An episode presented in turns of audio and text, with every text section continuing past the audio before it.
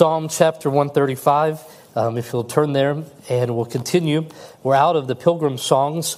Um, these two Psalms are often grouped together uh, with it. I'll read it for you here um, in a moment.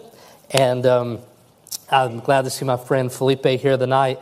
He challenged me last night in his home in Bible study to memorize Matthew 6:33, and I wanted to memorize it in Spanish before I saw him next, and I don't have it yet. So must buscar primeramente el reino de Dios, su justicia. That's all I got so far. All right. I want to, that's a, yeah, he gave me one of that. I want to work on the pronunciation later. I'm just trying to get the words down. But I didn't know I was going to see you tonight. I thought I had more time. But seeking first the kingdom of, of God. And my friend last night shared with us about, um, out, out, of Matthew towards the end of it, about worry and um, having a big view of God will, will change on a, on a real live minute by minute, minute or moment by moment that was sung about seeing Jesus. It will um, it'll affect the way that you live your life of worry and anxiety. And it's so true. And so I'm grateful tonight that I get to show you out of Psalm 135 some wonderful things to worship about um, our God. TJ and I were talking about the difficulties sometimes in our Psalms. Like, for example, Psalm 135 and 136 are pretty similar, and sometimes they're harder to boil down into like one summary statement, uh, like I would like to have. I like the little ones. I like the little bitty Psalms that we just looked at. It's a lot easier to get my, my mind around all of it and feel like I'm giving you a higher percentage of, um, of the passage. But in this one here, it's a longer psalm, very similar to Psalm 136, but it's unique in the fact that has almost every verse as a reference to another portion of Scripture, whether it be out of the Psalms or it gets referenced in the New Testament. If you have the cross reference in your Bible, um, if you can look at that, you will see in Psalm 135 that it is as filled with references.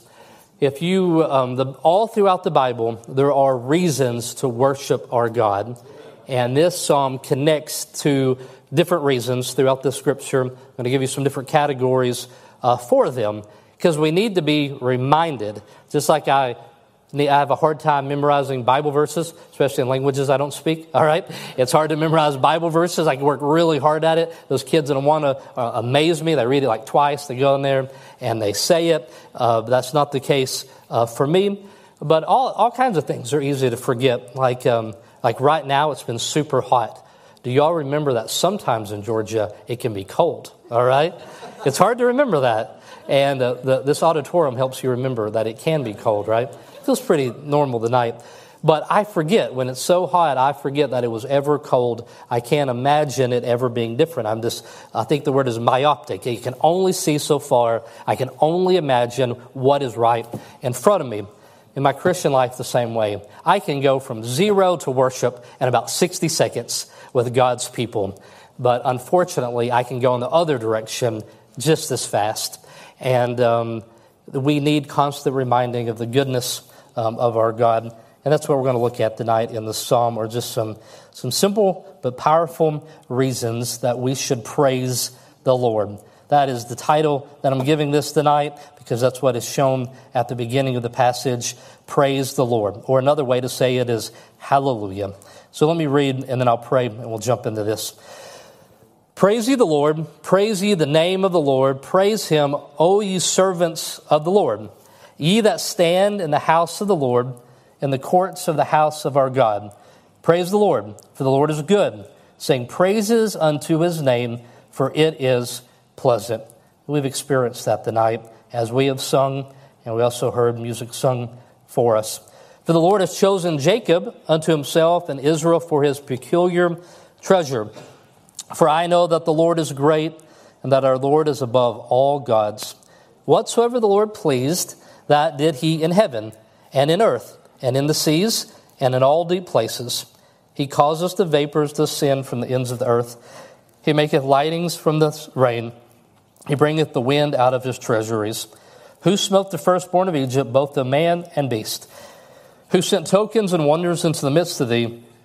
O Egypt, upon Pharaoh and upon all his servants, who smote great nations and slew mighty kings, Sihon, king of Amorites, and Og, king of Bashan, and all the kingdoms of Canaan, and gave their land for an heritage, an heritage unto Israel his people. Thy name, O Lord, endureth forever, and thy memorial, O Lord, throughout all generations. For the Lord will judge his people, and he will repent himself concerning his servants. The idols of the heathen are silver and gold, the work of men's hands. They have mouths, but they speak not. Eyes have they, but they see not. They have ears, but they hear not. Neither is there any breath in their mouths. They that make them are like unto them, so is everyone that trusteth in them. Bless the Lord, O house of Israel. Bless the Lord, O house of Aaron. Bless the Lord, O house of Levi. Ye that fear the Lord, bless the Lord. Blessed be the Lord out of Zion, which dwelleth at Jerusalem. Praise ye the Lord. The psalm starts and ends with praise the Lord and bless the Lord. In the middle is a list of reasons that we should do that. We're at a good place tonight for a good purpose. There's many doctrines that we need to study more fully. There's many areas of our lives that we need to bring in fuller submission to God's word. But our purpose tonight is simple and it's singular, and it's the list reasons for praising the Lord. They come from the law, the prophets, and from other psalms. And so we will praise the Lord for his greatness and faithfulness to us. Heavenly Father, I thank you for this opportunity to meet with the purpose of praising your name. Father, you know my heart and you know my day. You know my sin, Lord, and you know my shortcomings, and you know that I am a person that worries more about my name than I should. That I'm a person that worries about temporary things. That I'm a person, Lord, who needs a reminder that your name is great and that you are worthy to be praised, and that it's your name that should always be upon my lips, and that you are the one that I should always be exalting. You are the one that is worthy of all of our praise. And Lord, if not before the night, Lord, I pray at least in this time as we gather together, that every heart in here, Lord, would be dedicated to focusing upon you and beholding you and your wonders. No matter how big the problems that await for us outside of these doors, may they be made small tonight as we look at your power and your might. In Jesus' name I pray. Amen. A repeating phrase in this psalm and in many psalms is praise the name of the Lord. It's said about five times at the very beginning of this psalm. Praise you, the Lord, praise his name. And then in the verse three, it says, sing praises unto his name. And so it it gives us who should praise the Lord. We should, the servants of the Lord, they should gather. The last psalm end with the people in the temple that were working. This psalm says not just those that work in the temple, but all the servants of the Lord ought to be people that are praising his name. Where should they do it? They should do it when they come into the courts. They should come into the house of the Lord. It should be a designated purpose for God's people when we get together that we are going to praise the name of the Lord. And one of the ways in which is given, it says that we should sing praises to the Lord. I was at um, my, my mother in law's here tonight. I'm so glad to see her. My mother by grace, as we like to say, all right. I was at Whitfield Baptist not long ago at a kids program, and the kids stood up and they said, Praise ye the Lord, hallelujah, hallelujah, hallelujah. How many of y'all want to sing that tonight? Brother Ty, you're in, right? Miss Gita's in. All right. Afterwards, we'll do it in the parking lot, all right? You know that kid's song? Praise the Lord, uh, praise you the Lord, hallelujah, hallelujah, hallelujah. But they're saying the same thing back and forth. Hallelujah means praise ye the Lord. And um, it's a sobering thought to me that any place like this, which is a place where God's people gather for the purpose of praising the Lord, that there would ever be a time where he would not be praised here at 355 Windy Hill Drive. And the way that we do all that we can by God's grace is that we make sure that our lips are praising the Lord in the time in which He has given us and teach our kids to do the same thing. And that's happening not just in this room, but in other rooms as well. But we should praise the Lord, and why? And the answer is we should praise the Lord because the Lord is good and it is pleasant. The Lord is good and it is pleasant. It is a good thing to do. It is a healthy thing to do. It is a necessary thing for you to do in your life. Looking out here, Jeff Bush is about the only person I think would be old enough to do this. But you know, remember on a computer? No, you wouldn't have known about this. You're old. All right. From Missouri there. They, they would defragment your computer. Matt Malcolm, you with me? You defragment your computer. That would take a minute, wouldn't it? All right. Well, praise is good to you because you need a, a defragmenting of your mind at the end of a day. It is pleasant. There's benefits to it. The Bible tells us. It tells us in Psalm 103 verse 2, Bless ye the Lord, O my soul, and forget not all his benefits. It is good because the Lord is good and it is also pleasant. And so just a little bit more about the name of God. So we're supposed to praise ye the name of the Lord or sing praises unto his name. These are references, his reputation, what he's been revealed to us about him. And so out the Bible, we have descriptions of him where he's called Abba or Father or Jesus, Messiah, the anointed one, or uh, El Shaddai, the Almighty, Emmanuel, God is with us, Elohim, the creator or God of Abraham, Isaac, and Jacob. And so there's these names of him that we should know and that we should lift high and we should talk about. There's also names that give us an understanding, like the Lord is my shepherd is a good example. But when we're talking about the name of the Lord, we're talking about his fame name, his reputation, his re- renown, that making God's name known among all the nations. We, Third John, which I'm so much looking forward to sharing with you on Sunday morning, the book of Third John, it talks about them going out for his, his namesake, his reputation. Isaiah says his name should be exalted, so we should be lifting high the name of the Lord, making much of Jesus. And that's where worship is. Greg gave us a good, um, he's been studying about worship now for a couple weeks, so he's always sending me and Bo texts all the time and sharing something with us about worship, which is a wonderful thing uh, to have in a friend, is somebody constantly trying to teach you about worship. But simply, my favorite definition of worship comes from Psalm 96, verse 8, but it says, giving unto the Lord the glory that is due unto his name. Making much of the name of God, giving him the glory that is due. A wholehearted response of us unto God, engagement with God upon His terms. And so worship is all that we are reacting to whom He is. And so there's a few descriptions that are given for us tonight. Things that the psalmists say, these are things that are worth worshiping. These are things that are worth saying hallelujah about, all right? And so the first one is verse number five, four, which is God chose Jacob unto himself. For the Lord hath chosen Jacob unto himself, and Israel for his peculiar treasure. Andrew, I've been learning a little bit about football, all right, um, in my life, and I don't like it when they punt on a fourth down. If they got like three or four yards to go, I'm like, let's just go for it. It's middle school football. What are we doing, all right? Just let's go for it, all right? And, but y'all may not know, but Andrew was a kicker, I think, at a Reinhardt, or yeah, he was a kicker freshman year at Reinhardt met him, and um, and so punting is something that I'd often do when I would get to a passage where it would say, For the Lord has chosen Jacob unto himself. Well, that is a pass, that is something that I don't want to punt away. That is not a problem to solve for us, but that's something for us to rejoice in. That God's choice of Israel as a specific individual nation in which he would not neglect the rest of us, but through him, as Genesis 12:3 would say, that all the families would be blessed.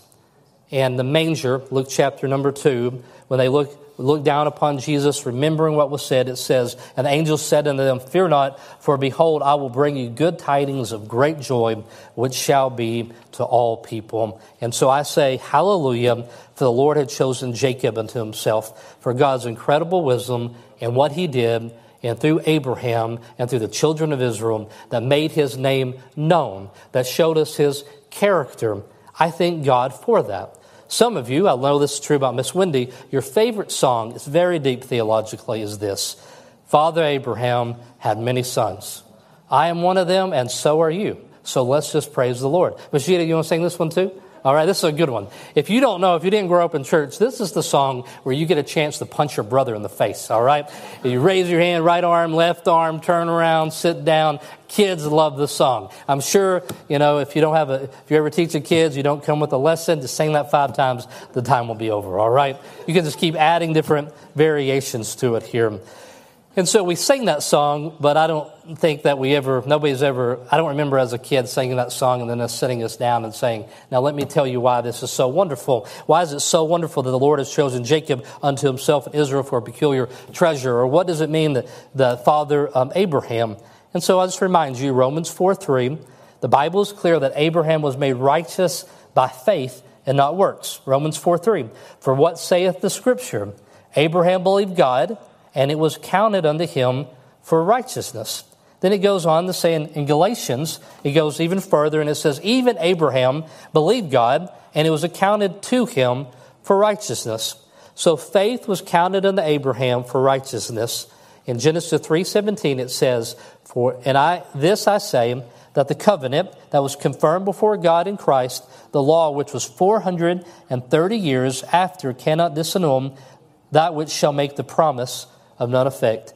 That Abraham, it was counted unto him for righteousness 430 years before the law was given, making the point that Abraham was not made righteous by the doing of things, by the following of the Ten Commandments. And so, what I'm saying, when I am one of them, and so are you, is I'm not telling you that I'm Jewish, and I'm not saying that we are now Israel. What I'm saying unto you is that the same God that Abraham came to in faith, Galatians 3, 8 and 9, and all scripture, foreseeing that God would justify the heathen through faith, preached before the gospel unto Abraham, saying, In these shall all nations be blessed. So then that which be of faith are blessed with faithful Abraham.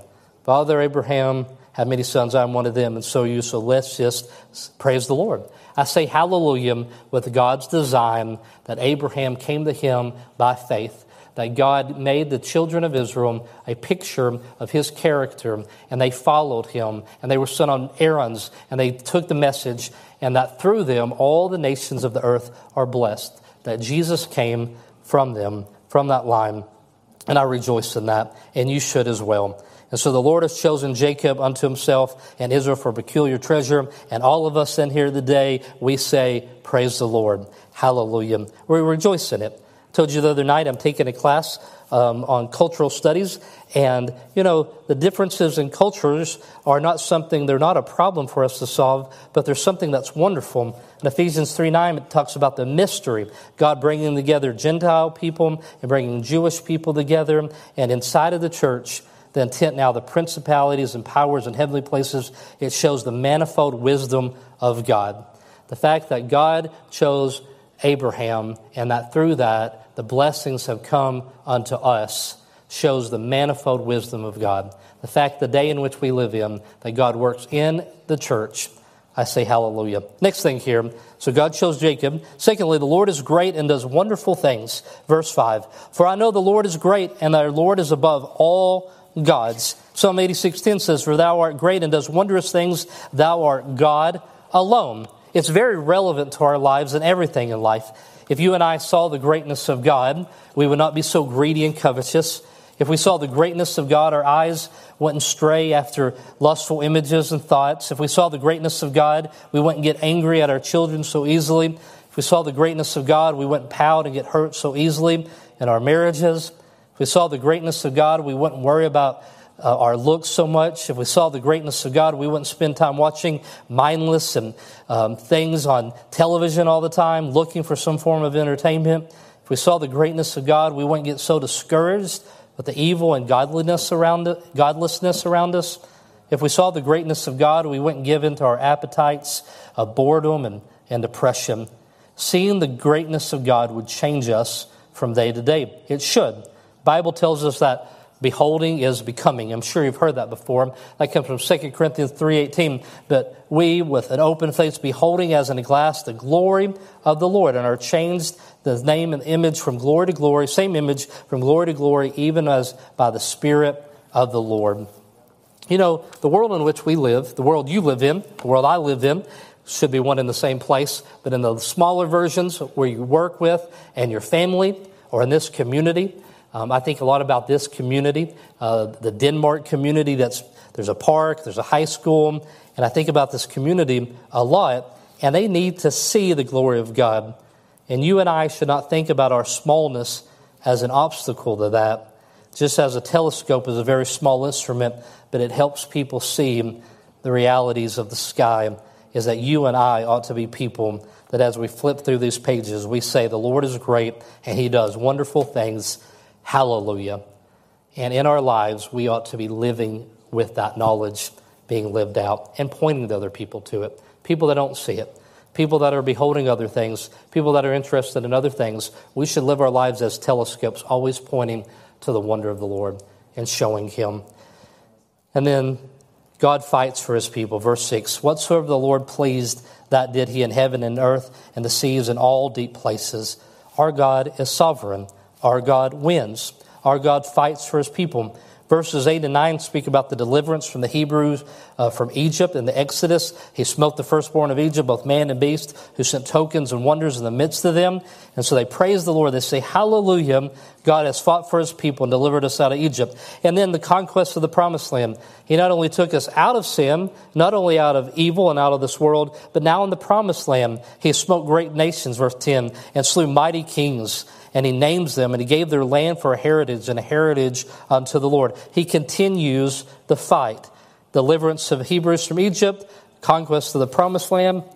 And I think tonight you would say as well, Hallelujah, that the Lord has fought your battles, that He has done in your life. He has allowed you to overcome the things that seem to be unable to be overcome in your own strength and your own power.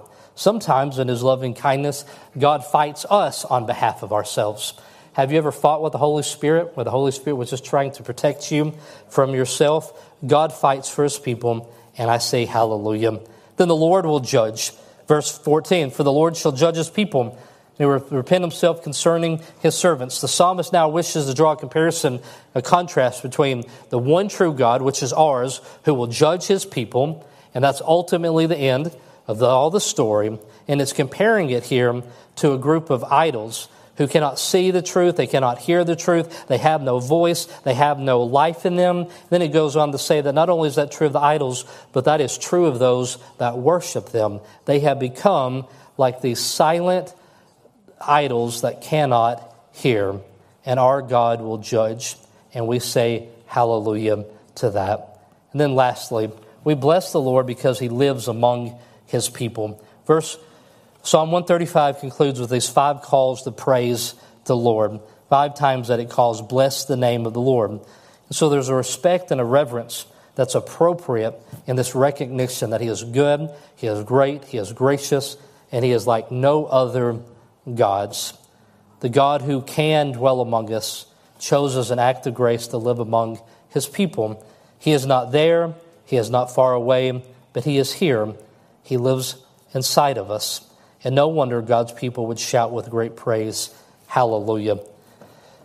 So Psalm 135 ends with verse 19 and 20. Bless the Lord, O you house of Israel. Bless the Lord, O house of Aaron. Bless the Lord, O house of Levi. Ye that fear the Lord, bless the Lord. That is our desire. That's what we say hallelujah to. Luke, I think, told me, I think Audrey told me, um, is Luke still back here? All right. There you are, Luke. All right. Get married in 23 days, right? Yeah. Yeah, he doesn't have any idea. All right. He hesitated. He doesn't know. But what young couple, they don't get they don't get married for a marriage ceremony. They want to spend life together, right? And as Christians, we do not come together just to become Christian, but we come to Him, to the Father, because we want to um, spend our life in eternity. And we say hallelujah that He is present. And we say hallelujah even in our lives when we um, are running from Him and we are fighting against Him, that He does not leave us or forsake us. In bad times, He doesn't leave, and in times where we rebel against Him, He stays there and brings conviction. And so, God's people, we say, Hallelujah, that He dwells among us, among our houses. He is with us. And then, in closing, here, before I pray this psalm and thank the Lord for these blessings that are upon us, that Jesus perfectly shows us the nature of our great God. And looking at all these reasons tonight that we could say, Hallelujah, praise the Lord, we can say, as says verse number five, For I know that the Lord is great and the Lord is above all gods. If you want to know the greatness of God, we look to Jesus. He shall be great and he shall be called the Son of the highest. And so that's the announcement tonight from the psalm. It's the announcement from the angels. It's my announcement to you tonight is that he is great. And so let's thank him tonight as God's people, we should say, Hallelujah. We should say, Praise the Lord. Heavenly Father, I thank you for this psalm. I thank you for how clearly it reminds me of things that I'm very prone to forget. First off, Lord, tonight I want to thank you for your manifold wisdom throughout history. I want to thank you for choosing Jacob and how through them and through the nation of Israel I receive the word of God, that the Messiah has come, and that the blessing of nations, Lord, has come to me uh, from your wonderful plan. And I thank you for that, Lord. I say, praise your holy name. Father, I want to thank you today for the wonderful things that you have done, the wonderful works that you have done in my life. As I look to you, Lord, my life aligns with recognizing that you are the most powerful God and you're unlike any of the gods, the false gods of this world. Father, would you take my life and the life of my brothers and sisters that use it to be the magnify, to exalt. May we be people that point to your greatness. Father, I thank you for fighting our fights, for not for being a God that is not passive, but one that is in, involved in human history and in my life and Lord, not only fighting the battles around me, but fighting the battle inside of me, Lord, fighting against sin and discouragement. Lord, I thank you for being a great God. And Father, I thank you that you, your Son, will judge, that he will sit upon the throne and he will judge. And I say, praise your name for that, that I can live only for your glory without the fear of man, because you are the only one that I will ever give account to for all eternity. And I say, praise your name for that. And then, Father, lastly tonight, I want to say hallelujah. I want to say praise your name because you dwell among us, that we are indwelt by the Holy Spirit, that we were never left alone, that nothing separates us from your love, that you, Lord, have fought for us and that you have stayed with us on our best days and on our worst days, Lord. You dwell among your people, and we thank you for that, and we want to praise your holy name. In Jesus' name I pray. Amen.